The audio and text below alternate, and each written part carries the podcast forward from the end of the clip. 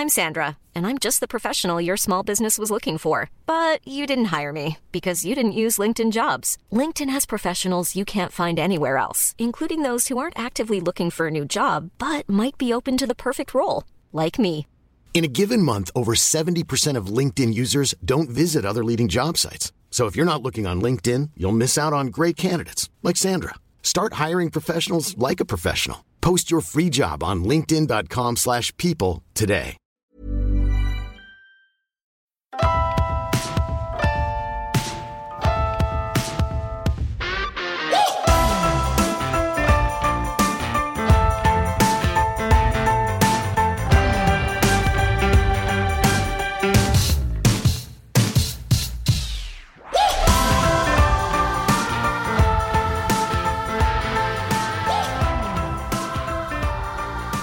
Hello, everybody. Welcome to Marriage and Martinis. I'm Adam. Here's Danielle. Hello. What a fun, different interview we just had with Marlo and Phil. Marlo and Phil. Yeah, yes. we're on a first name. We are on a first name Yeah, basis. we're Mhm. tight. They're coming over for dinner next week. Very, very different for us for what we're used to putting out, but it was a very cool, unique, different experience, and I enjoyed it. And my apologies to everybody. I I had to rush home from work to be part of this. I really, really wanted to be part of this interview, and just been working nonstop. And I was so excited to be able to speak with them and be here for this. And even at one point, Phil asked me, "Hey, Adam, do you speak?" And I thought I was talking a lot, at least maybe in the beginning I was. Yeah. But towards the end, maybe it was mostly you. I don't know what happened, but I thought that was pretty funny. Yeah, they they were really sweet. And Marlo is known for her starring roles in television hits like That Girl and Free to Be You and Me. She married TV producer and talk show host Phil Donahue in 1980 and serves as the National Outreach Director for St. Jude Children's Research Hospital, which was founded by her father, comedian Danny Thomas. And of course, Phil Donahue of The Phil Donahue Show established a new mold for daytime talk shows with his audience participation and exploration of controversial issues, and he won numerous Emmy Awards. And like you said, this was a different interview for us because they are kind of the antithesis of us in the fact that they are so classy and um, well mannered and We're not classy and well mannered. No, Oh, wow. we're really not. We are not known for that at all. But I loved talking to them, and they were so sweet, and they were excited to be on the podcast, which was awesome. And they are actually starting their own podcast, and we are hopefully going to be on that. They did ask, They did ask. so we're not begging here. They did ask. We're not begging. Um, so enjoy this all about their new book, which is called What Makes a Marriage Last. They put out on their 40th uh, anniversary, and they spoke to 40 celebrity couples all about secrets of their marriage, and they reveal a lot of them to us in this interview. So enjoy. We want to thank you guys so much for coming on. It's very exciting for us. I think for me, especially who listened to Free to Be You and Me on repeat throughout my childhood. so, thank you so much for being here. Um, we love the book, it's fantastic. Good.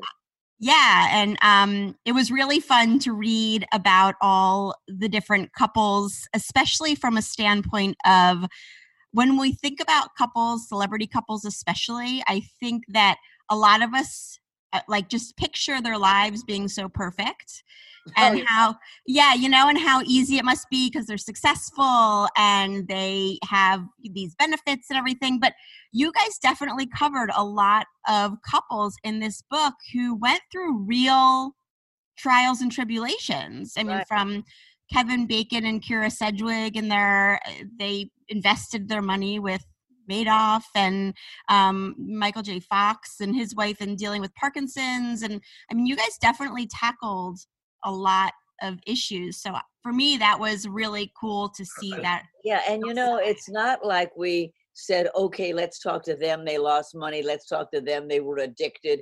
You know, we didn't think that. We just we picked couples that we admired and that had been married a long time and that we thought would be fun to talk to, and also was a wide range of occupations like a president of the United States and Melissa McCarthy and then John McEnroe and you know oh, Bob Woodward.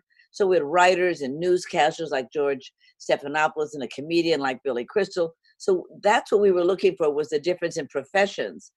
It wasn't until we started to um, interview everybody that we realized how- famous, famous fleeting. right and and also that every challenge uh that you can imagine was in these 40 couples whether it was as you said parkinson's disease with michael and tracy or losing your money to madoff like kyra and kevin or jesse jackson who had a baby out of marriage with another woman or uh, jamie lee curtis was a drug addicted um what's his name david burtka neil patrick Harris, his husband uh, is uh, was an alcoholic so everything you can imagine every challenge that one could imagine plus all the other challenges like jealousy and all those things Mhm. um, and what we all fight about whatever the heck that is so that that was what was interesting is that when you when anybody in in life whatever challenges come forward it really challenges like the pandemic they don't say oh oh he's famous so he won't get the pandemic right? Right. everybody's going to get every challenge every virus every everything. And uh, and i think that's one of the im- i hadn't realized that that would have been an important feature is to say to people hey everybody's got the same problem you know? Did you think that? I did. Yeah, we well, they're all famous, so we felt we felt we uh, speak to a lot of happy, famous couples. well, my dear, So you thought. Yeah. uh, we were wrong. Uh, it's life Yeah. you know life life gives you a lot of challenges and uh, and we wanted to see you know what what challenges did people face and what did they do to make the marriage last and we Mhm. were very clear that we weren't going to make a how-to book a how-to book would be like this big you know how, how how to be happy be nice to each other be courteous be respectful be trusting be loving. And those are all good things but it's only a pamphlet. You it's only by experience do you get the what of it. You know what did you do when that thing happened? And you know we didn't lose all of our money to madoff and thank god we don't have parkinson but we have our own things right? And so ev- what everybody had to face um, i think helps people i think that's why the book eh, is so popular is because as you thumb through it you know and Yeah. every couple not only had a challenge they had several challenges Yeah, I want to reiterate a little bit of what Danielle just said. We started this podcast kind of just to let other, I want to say normal people like us, you know, I'll put little air quotes up when I say normal, that, you know, we, themselves normal too I know, I know. That's why I'm trying. I, I don't know what word I was should have used, but that there's challenges in every single marriage, no matter who you are, no matter you know what level you're at. We're all struggling, and and nobody knows what else other people are going through, and that it's similar to them. And what you've done is to show to all of us who we think, oh well, they're famous, they're celebrities, they have money, they have whatever the case may be. No, we have a real marriage too. And I think that's really important, just as what we are doing with our podcast, to let people know it doesn't matter who you are or what you are. Marriage is marriage, and we all have the same problems. and life is life Right. Yeah. you don't get out of it alive as they say you know you're gonna you're going to have all those problems and you're going to lose your parents and god forbid you could lose a child you could lose you know you, will you lose a sibling i mean all the losses we go through you Right. lose a job you know. no, nobody gets married and sails through life without a problem. No, sir, Right. ma'am. Right. So I- uh, somehow that I don't know why that was so hard for us to understand before. Right. Well, I want to go back a little bit because one of my favorite things to, to, that you talk about is when you met. And I love that story. And I didn't know it before. Um, and I think that we probably have a lot of listeners who don't do it, who don't know. So if you want to just briefly tell, I think it's an awesome story that I can't really just skip over. i'll let i'll let phil do it because it was on his turf Well, we met on my program. Marlo was a guest. And uh, I first met her in the green room. And I said to myself, wow, uh, you know, the eyes you guys are so cute. and, you know, a great body. She was an impure thought. If you're Catholic, you'll know what that We're Jewish and we know. So Yes. Uh, Catholics invented guilt, and the Jews perfected it. There you go. Said well. Um, so uh, we went, you know, we met later. I was nervous. well, first we did the show. Yeah, Yeah. I said later. Yeah. Well, But I mean, the he met- we met in the green room, and he he he had this reaction to me, this impure thought thing, which is probably the way most marriages start with a little bit of lust, right? Hopefully. Yeah, and um, and I had the same feeling. I thought, oh, those killer blue eyes, that white hair, you know, it was like a shampoo commercial. Everything got kind of fuzzy and slow motion, and Mhm. and then we went into the studio and in those days on the donahue show he had one guest for one hour so you had a whole hour to talk to someone not not like today where you know they've got five people on at the same time yeah, it's like Hollywood Squares, yeah right but you're too young to remember that I know, program. that's No, so I loved that. Really? yeah so anyway uh, but so we flirted for a full hour and uh, unintentionally i mean he was just asking me personal questions like who are the guys that i date? What kind of guys do i date? I bet they're not neurotic he said and uh, and i was going oh phil you're so funny Phil." uh, and uh, and then and when the hour was over uh, he uh, called me the next day and asked me to dinner. There Oh you go. That was that. So it really was sort of love at first sight. It was it was it was a lot of things at first sight i, I think i was very interested in him uh he, when he came into the green room he was putting on his jacket and he said to me i'd like to talk about your mother is that okay? I said my mother? Whoa my father was danny thomas a very famous comedian. Johnny carson never asked me about my mother everybody asked me about my father so i thought wow this guy's interesting he's interested in my mother you know, he had a daytime show at a huge female audience, and he knew, you know, that the audience would be interested in who raised me, you know, who was my model, my mother. And so I, I was im- impressed with that, and I was also just impressed with, you know, aside from the fact I thought it was cute and sexy and all that, which was plenty just for a first impression. He was just so smart. He was really, really smart guy, and I. Yeah. and you just celebrated your 40th anniversary, so congratulations. That's amazing. How long have you two been married? Almost 20 years. Oh, great. well, 18. Almost 18 Right years. there. Yeah. Oh, you We're- a bit. We're getting up there. And I always say one of the things we always say on the podcast is we always say forever is a really long time to ask somebody not to make any big mistakes. right. that you know that if you really are because i know that you guys interviewed people most of the couples you interviewed had been married 20 plus years a few 15 to 20 or you know a few exceptions and it's true that uh, in that time period that we kind of have to know that if we're going to be in it for the long haul there's going to be stuff that you know is going to there going to be mistakes are going to be made Right, um you, you know, but nobody, nobody, uh, well, at least we didn't. You know, you don't get married thinking, oh boy, there's going to be problems. right And there always are. Right. So, uh, much of much of the conversations we had dealt with problems that the couple was experiencing. And uh, that led us to a lot of honest uh, uh, candid conversation about how they dealt with it what they thought while it was happening.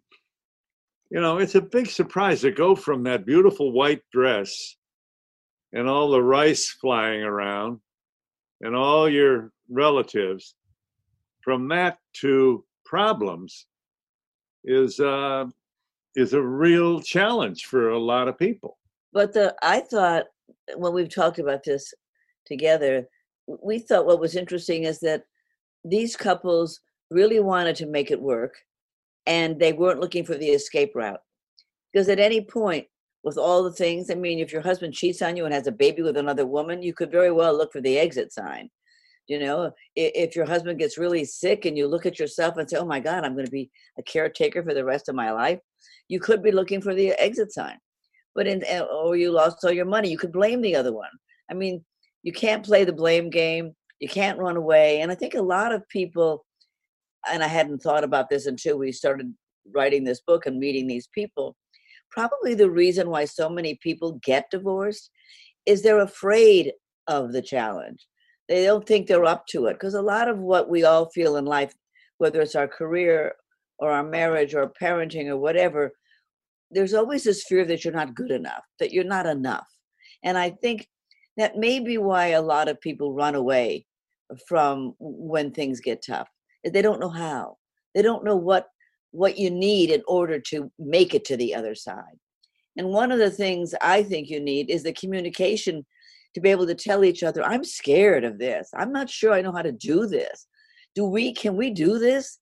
And if we can't, should we go talk to a professional to help us through it? I mean, all that kind of honest communication that that doesn't happen when people get divorced like under 10 years you know people get divorced a lot of people get divorced around seven eight nine years because it's just too scary. They don't know how to do it. And i thought that bryan cranston uh, said an interesting thing. He said you know if you get a warning sign in your car you don't pull over and pull up the hood and start to tinker with the car. You go to an expert. He said i don't know why people who get a warning sign in their marriage don't take it to an expert. He said, I think that there's a stigma about going to marriage counselors. He said, and it's crazy. He said, and we do, he said, we go to a counselor, a therapist, um, but not as a referee, but as an interpreter. Somebody to say, well, no, that's not what he meant, or this is what she was trying to say. Because if you can get through that, uh, Al Roker and Deborah Roberts talked a lot about that, that they just needed somebody to explain to them what the other person was saying. And um, uh, Bryan Cranston and Robin Dearden, his wife, have a rule that if one of them says, we need to go to the counselor, they both have to go. Even if the other one thinks, well, we, we don't need to go now. But the rule is if one needs to go, then you, then you go. And I, I think that's great. You know, I, mm-hmm in my parents' day, I mean, going, you know, people who went to a therapist or went to a counselor were obviously we're crazy. crazy yeah. yeah, crazy. Right. Right. Yeah, and I think your book is going to help normalize. I mean, I think there's we've already started having that conversation already about but your book when you guys the fact that it's such a testament to both of you that so many of these people were willing to share all of these things Yeah. and now that you're that you've put it into this book to share with everybody else i really do i, I think it's like it's contagious this kind of honesty and vulnerability and i think that people are going to read these stories and see oh wait a minute they're doing it we can do it too and we can go to a therapist and a lot of times that stuff isn't normalized and and you are definitely helping to do that and so we're both I, I think it's the most visible act of love uh, for a couple to agree to go to a marriage counselor. You know, that's very, very redeeming, Right. and it speaks to the maturity of whoever is doing the initiative. And the seriousness, you know, that they're really taking that you know, marriage is not a lark. You know, it's it's sexy and it's fun and it's romantic and it's got- it's an adventure and all that. But it's also in the middle of life and all kinds of stuff is happening in life. And um you got you have to take it seriously. You can have all the fun in the world, but you this union needs to be taken seriously. And you need to look at each other and say, is something wrong? I mean, are you hiding something? Or are you feeling something that you're not telling me? Did I do something? You know, you got to get there. And people don't. They're they're too scared, you know. But yeah, I- Danielle, Danielle and I have said a lot on the podcast. Actually, I, I think therapy should probably be a requirement before you actually even get married, and not because you have issues. But listen, I mean, problems are inevitable in a marriage, right? You start off as two separate people, and then all of a sudden you're one. Danielle and I have very different uh, beliefs, very different opinions on things, very different ways of the way we do things, as as well as we share in this in a lot of these, you know, same roots. But that's where the fighting starts because she doesn't live up to my standards on certain things in, in the beginning, and I don't live up to standards of her standards on certain things. And those that's what starts the battling. That's what starts the fighting. If we can learn right away how to handle those situations, maybe people wouldn't get be getting divorced so quickly and would be trying harder and and know how have the tools, have the knowledge Right. of how to work on things. It's not that easy to figure it out on yourself. anticipate the uh, the the things that you never thought about when you Right. walk down the aisle or whatever. And also, as Judith Viorst said, no matter, h- and she, they've been married 60 years, she said, no matter how hard you work at it, he's never going to be you. You're never going to be him. So Right. accept that as a given and just accept him for the difference that he is. You know, Phil is never going to be a guy who rushes impulsively into a situation. He's going to look at it from every corner. We're going to think about this. Me, I'm already on the phone making the you know, the reservation to go to Tahiti, wondering whether or not we should do that. You know, and so uh, that's a big difference, and that's all through life. You know, with he's slow to the uptake, I'm fast to the uptake, and I can say sometimes I'm too fast to the uptake, and sometimes he's too slow to the uptake, and sometimes it works better to hang back and think about it as he does, and sometimes it's better to be as more adventurous as I am. It just you know you got to just live with it and roll with it and see if, you know some as as the years have gone by sometimes i'll say to him you know you're right. Let's let, let's just lay back and think about this for a couple of days. Or he'll say oh you know what? I don't know what the hell i'm afraid of. Let's just go for this. So you but that takes time to give over to the other person. Mhm. because at first you think who is this wild person? You know who, what are they doing? It Right. takes a while to appreciate that difference right now especially during quarantine and we're starting to go out more and probably going to be eating out a lot more and it's summer which means barbecues and everything like that.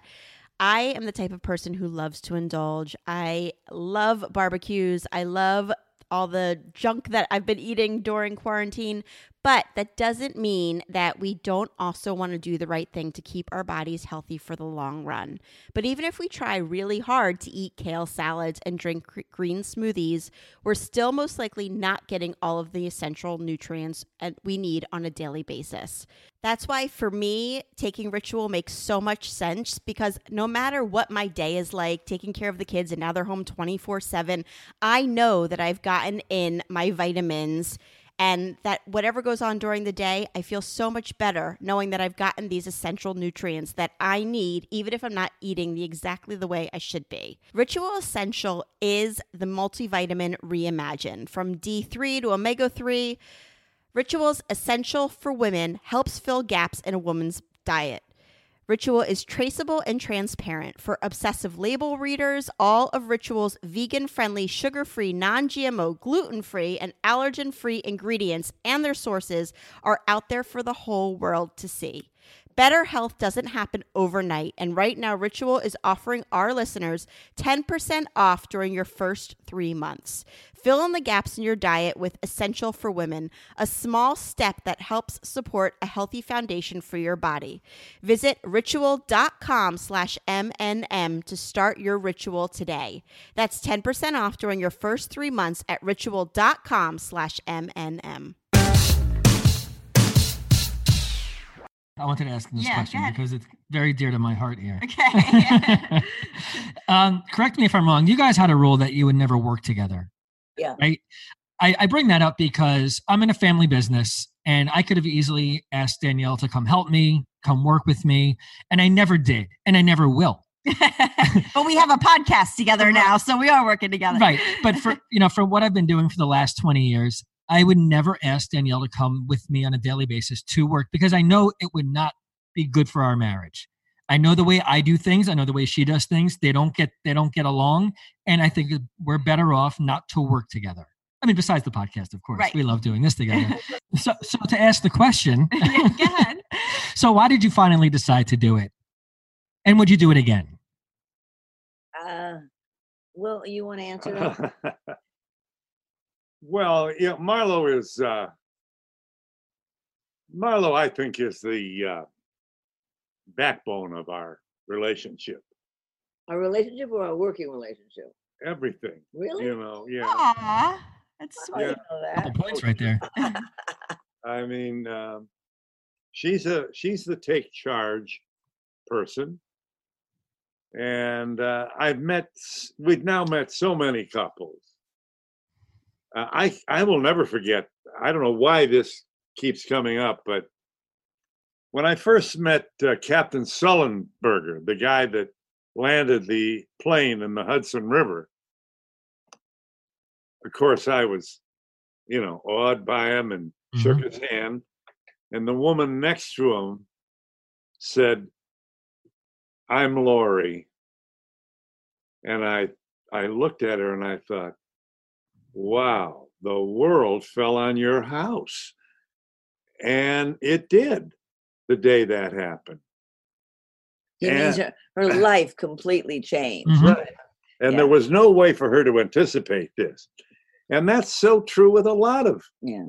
She lost her anonymity. But when you say I'm the backbone of our marriage, he is the most stubborn man in the world. So don't think he's a pushover. I, what do you mean by I'm the backbone? That really fascinates me. You've never said that in my our entire lives. You mean I'm the pusher of it all? I'm the driving force. Is that what you mean? I think you're the glue. You're you're the stick to itiveness, as the nuns used to say to me in grammar school. I didn't have it. Stick to it. um, but you are. You were. Uh, you're really committed. I think the book is an example of your whole view of life. I'm I a mean, big I'm a big follow through, make the list, get it done kind of person. Phil is very loose off the cuff. He always comes through. He doesn't plan. I'm the planner. I'm the, you know, this, these are the 10 things we need to do to to work to, to- get this to work. And one of the reasons why I didn't ever want to work with him and I think he didn't want to work with me is that he thought I was just a little bit too organized, you know, and would ha- would would be sort of cracking the whip. And I thought he's just going to be to- so lackadaisical that it will drive me crazy because I'm a mm-hmm. person who wants to meet the schedule, get it done, and you know, go have a beer. I don't want to, mm. you know, be worried about it. But it turned out that those two personality traits worked. I'll, I'll give you a good example. Elton John, the day we went to interview Elton John, we really wanted him. And we went to Toronto to get him and David Furnish, his husband. And I'm a huge Elton John fan. I mean, like you with Free to Be You and Me, that's me and Elton John. I mean, Huh? I can sing every song he's ever done. I just adore him. Anyway, we get to Toronto, we get to the hotel, the plane is late, eh, all that stuff. And the assistant calls and says, I'm so sorry to tell you this, but Elton's very tired. You'll only have a half hour. Well, we had like three hours with everybody. Half hour.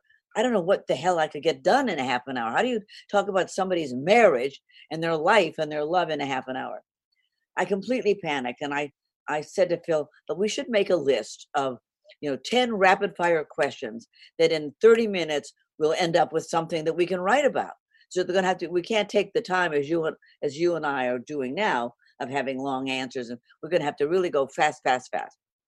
As I'm saying this and getting out my pad and pen to come up with because we never we never brought in questions. I'm gonna make these 10 questions. He turns on the ball game and puts his feet up on this ottoman and sister to watch the ball game. And I said Are you crazy? We, we, only have half an hour with Elton John, for God's sake. You gotta what are the 10 questions? He said, Oh, don't worry about it. We're not gonna throw us out after half an hour. I said, the, the assistant said, he said, Don't worry about it. Trust me. So I didn't trust him at all. I worked out my 10 questions. I was all ready. You know, I was going to walk in there and go boom, boom, boom. And no, he kind of lackadaisically got up. We went in because we had like 90 minutes. They never threw us out. I didn't mm-hmm. need those 10 questions. So that's our different personalities, you mm-hmm. know? Yeah, I needed to make those 10 questions. There's no way. Nobody could have talked me out of that. right. And nobody could make him panic. So I panicked. He didn't. We went in. I think the success, the success that we're enjoying with this book, has to do with the time these couples spent with us. yeah. Holy cow! I mean, it was, you Three know, hours, two and a half hours. yeah. And I, and when it was finally over, I'd say, "I'm sorry, but we really have to go." and some of them invited us to dinner. I mean, we stayed for hours. But I mean, that's a perfect example of when Phil says, I'm the stick to itiveness. I I am the one that's very organized, but in a way, uh, that also gives me a lot of anxiety. Phil doesn't have that anxiety. Right. So it's a good balance. So, yeah, exactly. It Yeah. it works in a way. It really does. I mean, it worked very much on this book. I thought it wouldn't work, and now we're going to do a podcast uh, based on the stories in the book. Oh, good. Great. forward to it. And we had been offered before this a talk show to do together. We've been offered to, uh, when we first got married, to MC the Emmys together, to MC the People's Choice Awards. And we right away said, no, no, we don't want to do any of that. Well, first of all, we were terrified of becoming a professional couple, so we didn't want to do that. But we also thought, because you said one time you were, we were both type A, Yeah. what? Well, we collided. I mean, We- e- even now you can see it. You know, uh, Marlo is saying, "Now talk, now talk," and I talk, and I I think clear my that going on throat. over here too. She would do eight minutes. Well, I mean, I, I, in a way, I'm a little bit intimidated. He's a master interviewer. You know, I'm not a master interviewer. I'm a really good actress, a good comedian. I'm not a master interviewer. And when we would go into these interviews, I would say to him, "You talk. You're the one. I mean, I don't want to look like I'm taking over. You got to have the Right. best questions." And he did most of the time. Um, but while I would go in and try to make everything, you know, do everything, put it all together, make everybody comfortable, you know, then he'd come in with the question. He was the one who got Jesse Jackson's wife to talk about the fact that she had an affair. I would have never gone there, but Mhm. he went into it. You know, so- Jackie Jackson said when people ask her how many children she has or they have, she would say, Well, I have four. five, I have five. The Reverend has six. right? So, I mean, that's the way she dealt with it. yeah. Uh, but uh, but she was also, you know, she said he belongs to me. So she was very almost militaristic about the marriage, their relationship, and he wasn't going anywhere. But I also like what she said as a woman. It really touched me. She said, "This marriage is a testament to my character," and I thought that was Mhm. such a interesting thing to say. In other words, she had the kind of character that could deal with what with this man's betrayal, and that she would forgive him and she would make it work again. You know that I thought that was a very touching thing to say. It almost almost made Yeah. me cry. You know, to have her say that this marriage is a testament to my character.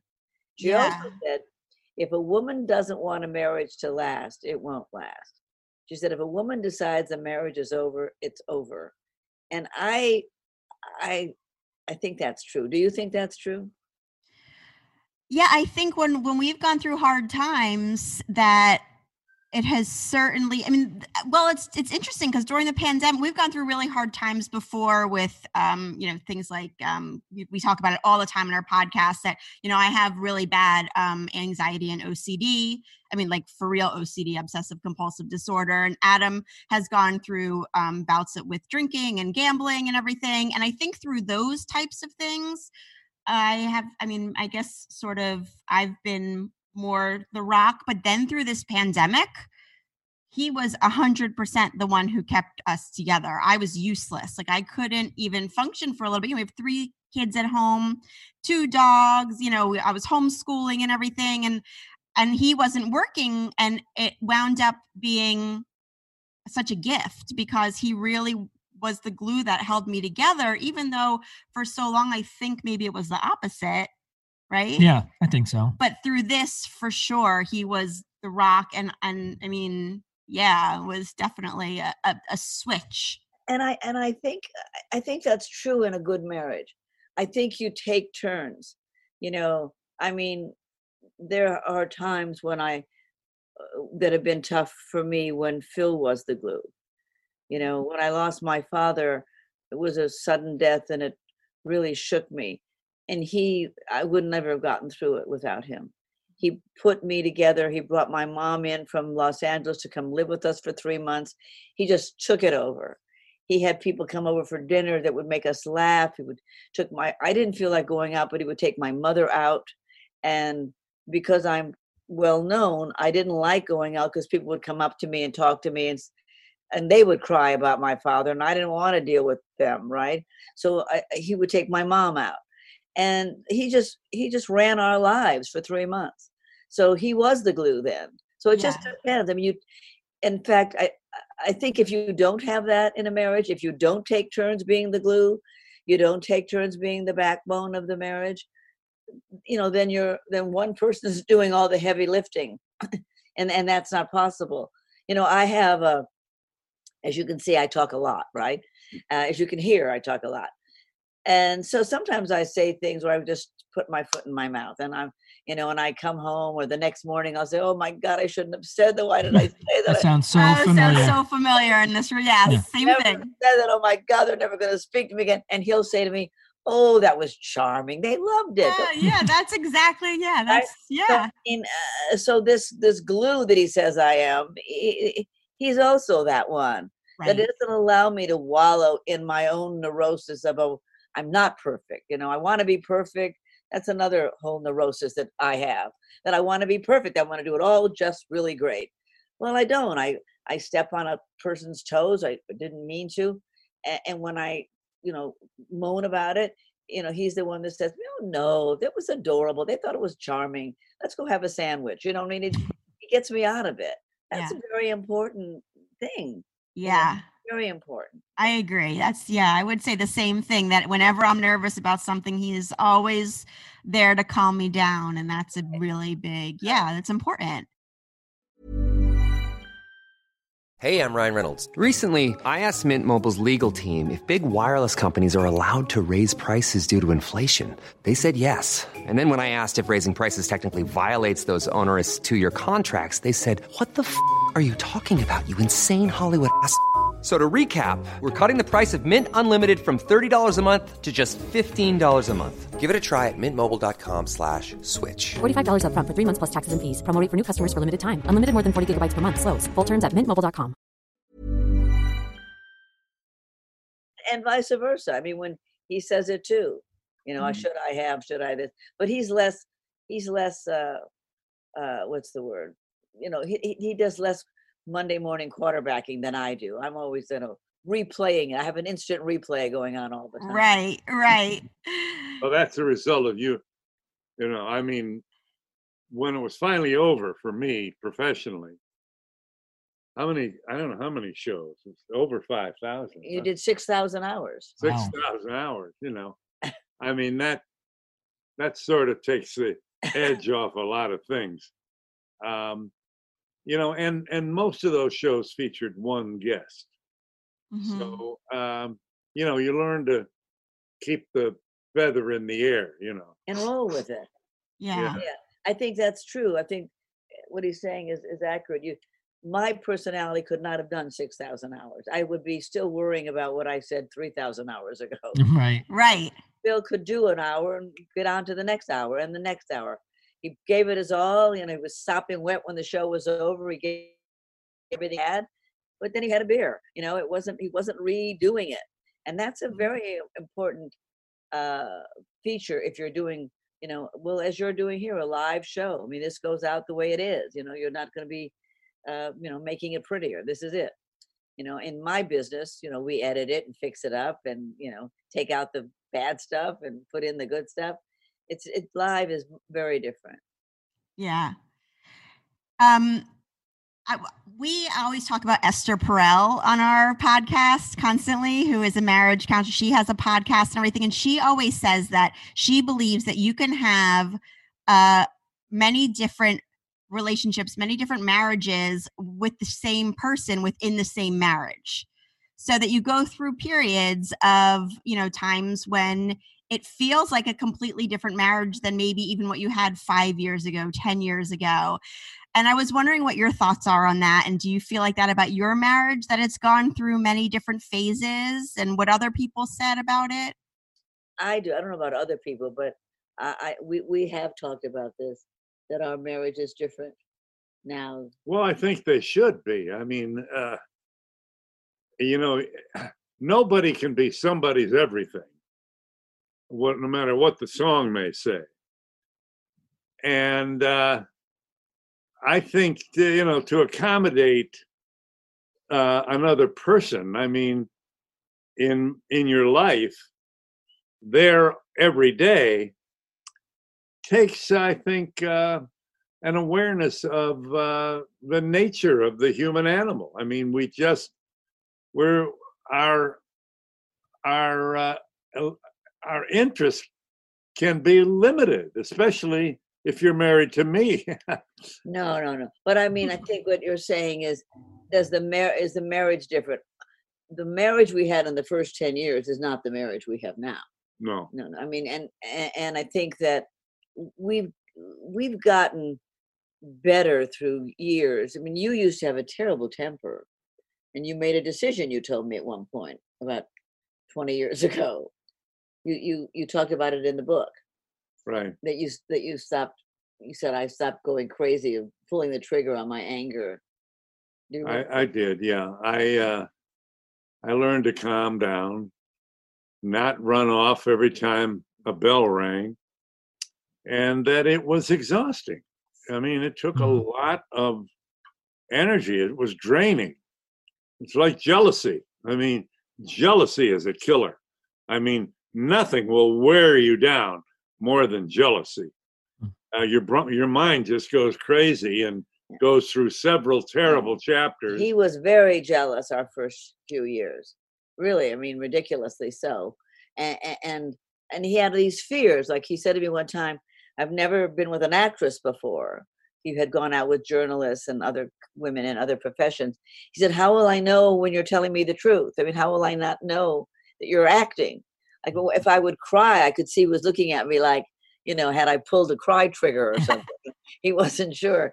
Uh, and I realized, oh my God, he's going to have to deal with that because I never thought of it. I grew up in Hollywood where everybody was an actor, a writer, a director. So I, I never thought about that. But that's something he thought about. So he had to make an adjustment to that fear that he had. And I think in many ways that might have fed your jealousy. I'm not sure right. why and who was it was jealous and uh, flew home without telling his wife. Oh, yeah, Mark oh, that, Yeah, I heard. I read about that with Kelly Ripa yeah. and Mark Consuelos, and he. Phil did that too. I did a movie with Kris Kristofferson, and Phil was convinced that something was going on between me and Kris Kristofferson. Well, they they had a love scene in the movie that lasted, you know, about four and a half years, and uh, so you know, I had to adjust to that. I mean, yeah. that's that's what you get when you're married to an actress. Right, right. Yeah. But but uh, so so as you drop those things, as as he dropped the jealousy and as he dropped his anger, and I dropped my uh, bossiness because um, it wasn't helping. I can't make Phil do something. That's not going to happen. Mm-hmm. I have to really come like a lawyer, loaded with my case to get him to do something, whether it's going to Tahiti or going for dinner at a certain restaurant. That, there, I have to have a real case, and uh, that's why when he said to me that I, I was the the spine, I thought, what? I have to I have to put together such a brief to get him to do anything, but that's okay. It it took me away from my my ability to boss him around, which I did with other boyfriends, you know. Um, and also, as I said, we're both type A personalities. He wants his way. That's for sure. And I mm-hmm. want my way. So we had to figure out okay, how do we get through this this day, this month, this year with a in a in a in a what's the word? Not much a compromise, but a a negotiation, I guess, you know. And I think we came to the the idea that if this means more to you to have this than it does to me not to have it, let's go with the person who needs it the most, mm-hmm. has to have it the most. So that's been sort of a north star for us. When and we used to have to negotiate that. Now I think we see that. Now I can see this really means something to him. We should do it. I'm not going to fight this. You know, I don't want to do it because it's an inconvenience. He really wants to do it because it gives him pleasure. Let's just do it. And right. I think we've come to that but that takes a while. And We've been married 40 years. That took about 20 years right there. And it took yeah. about 10 years for us to stop fighting. And it took us several years to stop wanting to break each other of a habit we didn't like. Like Phil used to fight with me terribly, and it's oh. in the oh. book about the luggage. Luggage, yeah. Oh my God. I could see. He, I could see I Phil. thought it was going to be like so much more serious. We'd pull up to LaGuardia or JFK, and every porter outside would run to the car because they knew this was going to be a big one. So you know, I I mean, I was out of money by the time we got on the plane. Oh, he would argue with me as we were leaving the apartment. He would say, "Why are you taking this money bag?" La, la, la, la, la. We get in the car. Why have you taken? a-" I don't know. Where there's so many. We're not going to be gone that long. Then we'd get into the airport, and he would say to the, the the baggage guy, "Do you believe we're going away for one week and she's got three bags?" You know, like the baggage guy gives a damn how many bags this woman who doesn't have to carry, right? And then that went on for like 20 years, literally. and then no, you probably were on vacation and he was happy you had packed as much as you had. He probably needed half the stuff in there. I know. Well, we went on a vacation one time to Hawaii, one of our first trips, and was we were going for like two weeks, and I had you know a zillion bags, and he had like one little bag. So I hang up everything in the closet in the hotel room. The smashes in the closet. He's got a like a little teeny area for his two little shirts and pair of pants. And at, about the third day, I said to him, as I looked in the closet, I said, "What does it feel like to have worn everything you brought in just three days?" and we had to go to the store to buy him some more white pants and things because he didn't have enough clothes. I don't buy anything when I go on a trip. I brought it. I brought my whole closet. I don't have oh, that's too funny. I wanted to do, um, I don't know if you guys are familiar at all with TikTok, Yeah. but there's a TikTok challenge that's called the Couples Challenge where we ask a question. We're going to ask you, and in TikTok, you just point to each other because it's video. So this isn't video. So you have to kind of talk and say who it is. But I wanted to ask you some rapid fire TikTok mm-hmm. questions about each other or we're together. Answer it or we tell the other one to answer. Nope. So you can you can both answer, or one of you can. It doesn't matter. But um, all So right. this has nothing to do with TikTok, is what you're saying. No, it is a TikTok challenge. So we're just gonna ask them questions. We're gonna ask them challenge, but it's the TikTok challenge. Okay. it's okay. You want to do? Um, okay, so so it's just like a quick rapid fire kind of thing. Rapid fire. Good. Who's funnier? Margareta Tomasa. So Marlo is yes. Okay.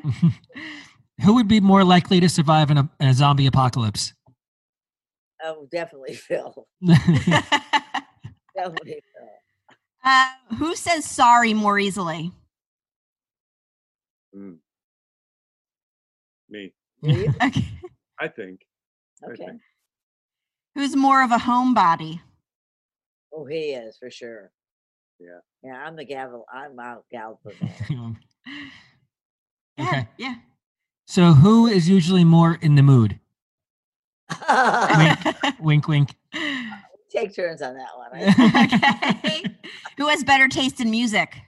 Who does what? Who has better taste in music? I don't know. I mean, other than Neil Diamond, he has pretty good taste. I don't like. He loves. Other Neil than Neil Diamond, I love Neil Diamond. Diamond. I'm just Phil. I, I don't like it. Who's a better cook? Uh, what do you think, honey? Well, probably neither of us.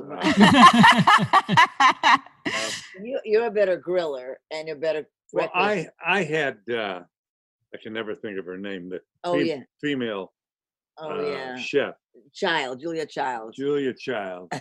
you know, she would come on my show, and she made um, Crepes. no chicken Oh yeah, cannelloni. cannelloni, Right. and I she gave me a mimeograph of the recipe. Maybe okay. Well, when I finally got through with chicken cannelloni, it looked like a mass murder had happened in the kitchen. I mean, it was. This is a supposed to be a, a quick round. I think we. Oh, were- Oh yeah, no, it's but okay. It's okay. You guys are allowed to talk. We're not. Oh, I, I'm very good at cooking my mother. I'm Italian, half Italian. So I can make a lot of my mother's Italian recipes. So those are real substantial meals. But he can grill and that kind of stuff. okay. Do you remember the show? I'm just thinking back to the 80s and cooking shows. Was it Wok Can Cook? I don't know. Like a like a like a was it like a uh, Chinese food? Wok Wok Can? No, nobody. Nobody. No, You don't remember? Oh, man, I used to love that cooking show. All right, anyway. Who's more adventurous? I think you answered this already, kind of, but who's more adventurous? I am. Okay. and who's more likely to stay out at a party later? Me. He's the homebody. right, right, Go out, stay out late. right. Even Well, after quarantine, are you ready, Phil, to go out and party it up, or you're you're you're happy? You're you're in your you're in your uh, realm. You know, well, I you know I'm embarrassed by the number of times when we've gone out together that I've sat in the corner while she's meeting everybody in the room. So you know, I'm not proud of that. I I think Well, you're always sitting with one person. Like I'll go, uh, uh, we'll go to a party and I see it. I'm like, you know, like the butterfly. I want to meet this one and this one and this one. But I look over, over and he's in a very important conversation with one person. So who's having the better time? We're each having our own kind of good time, right? If he's sitting there, you were there with Lawrence O'Donnell or somebody like that at, when we went to a party, one of the last parties we went to before the quarantine, and you were in this deep conversation. And I'm always, you know, we're always checking to see how the other one is doing. And I see him and he's having a, but I'm meeting everybody at the party. But it's just we have a different style, you know. Right. Don't forget, you know, I'm from I'm from LA, you know, and he's from the Midwest. And and LA, you know, I mean, even as kids, you had big parties and you met everybody and you danced with everybody. Phil's from the Midwest, where it's a little calmer, a little quieter, you know, a, a little more, you know, um, Tame. yeah, hmm yeah. Yeah. It's the way you're raised, what you think, what you think is the way to do something, you know. Mhm. Uh, and we have a surprisingly, as, as much as we've been uh, married for almost 20 years, we have a ton of um, newlyweds and engaged couples who li- listen to the podcast, uh, which we love. It's so awesome. So I was just wondering what you would say to them if you could even go back and tell yourselves something before you were married, or what you would want to tell them that you wish someone had told you about marriage. Yeah, I, I think that um that to to allow each person to be who they are, to to not to not go into it thinking that you're gonna get him to be less of that or get her to be more of this. I think we all go into that thinking, you know, I'll break him of that, I'll change her for that. I think when what Judith Viorst said, you know, he'll never be you, you'll never be him, accept those differences see them as a different flower. You know, if I'm a rose and, and he's a, a, a hyacinth or whatever, we're beau both beautiful. We're just different. And, you know, to be able to live um, without wanting them, you, each other to be the same. And the interesting thing is we don't usually pick somebody just like us. You know, we really don't. I mean, you two, I can tell right off, you know, you're not the same and we're not the same. So mm-hmm. we don't, we don't pick each other you know that way. So why do we expect them to become us? We don't even like them for that reason. We like them for this other reason because they are different.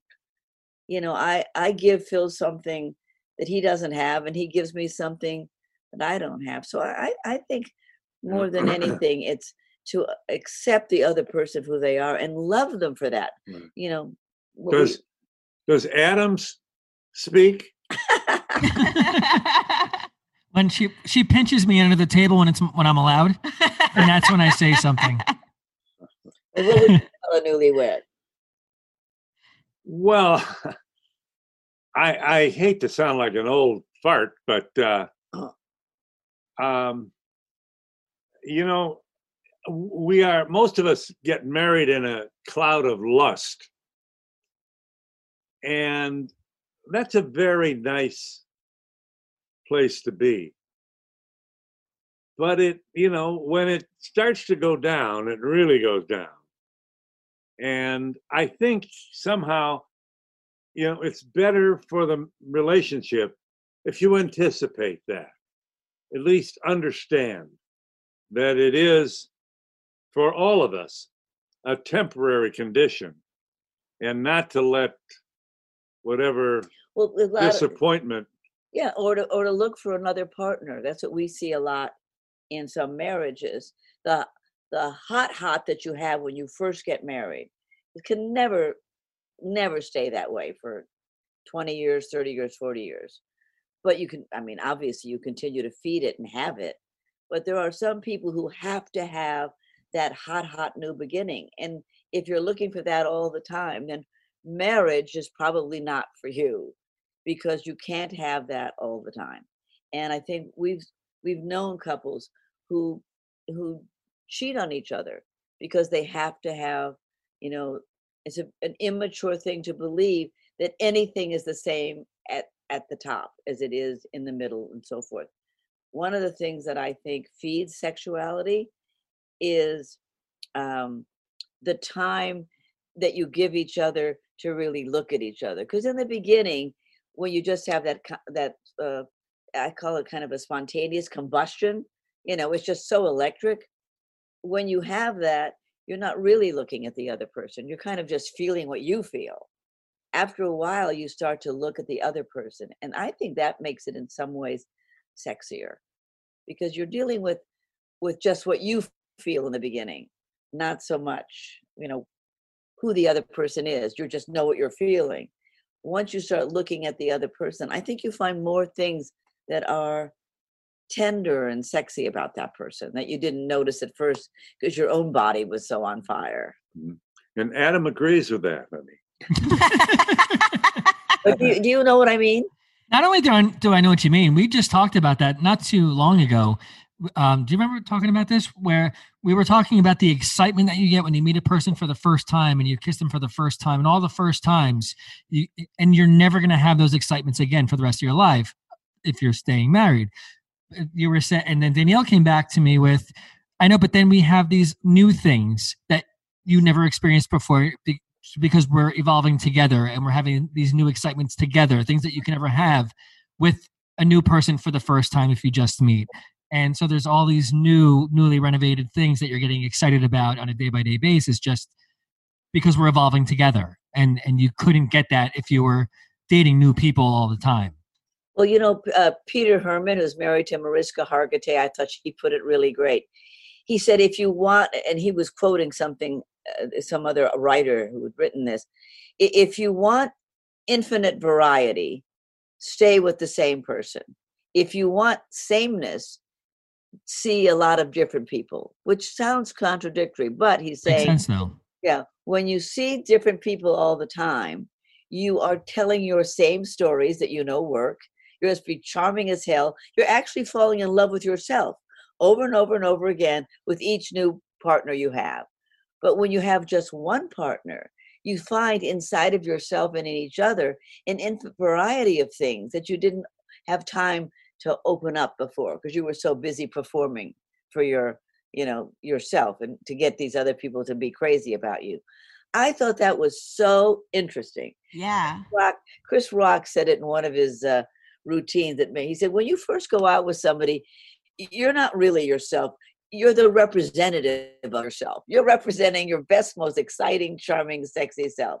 It's once you get past that that you start to find the other layers that are kind of more delicious in a way you know because yeah. they're they're they're what got uncovered from you knowing each other not what you brought in that you already know works all those fabulous stories with what you did when you were in college and you know how funny you are and all your funny you know once all that's gone you've told all those stories now you're going to get to something better now we also talked to more than a couple of couples yeah. who fell in love at first sight. Uh-huh us? um yeah, yeah us? Um yes and, uh, and it, you know uh, malcolm gladwell wrote the book blink. Mm-hmm. that was you know I, and there's something to that. Well what did he say in blink? That uh the f- first impression is a very very important one it doesn't always lead to, oh, baby, I love you forever. It can happen between the same sex or another sex.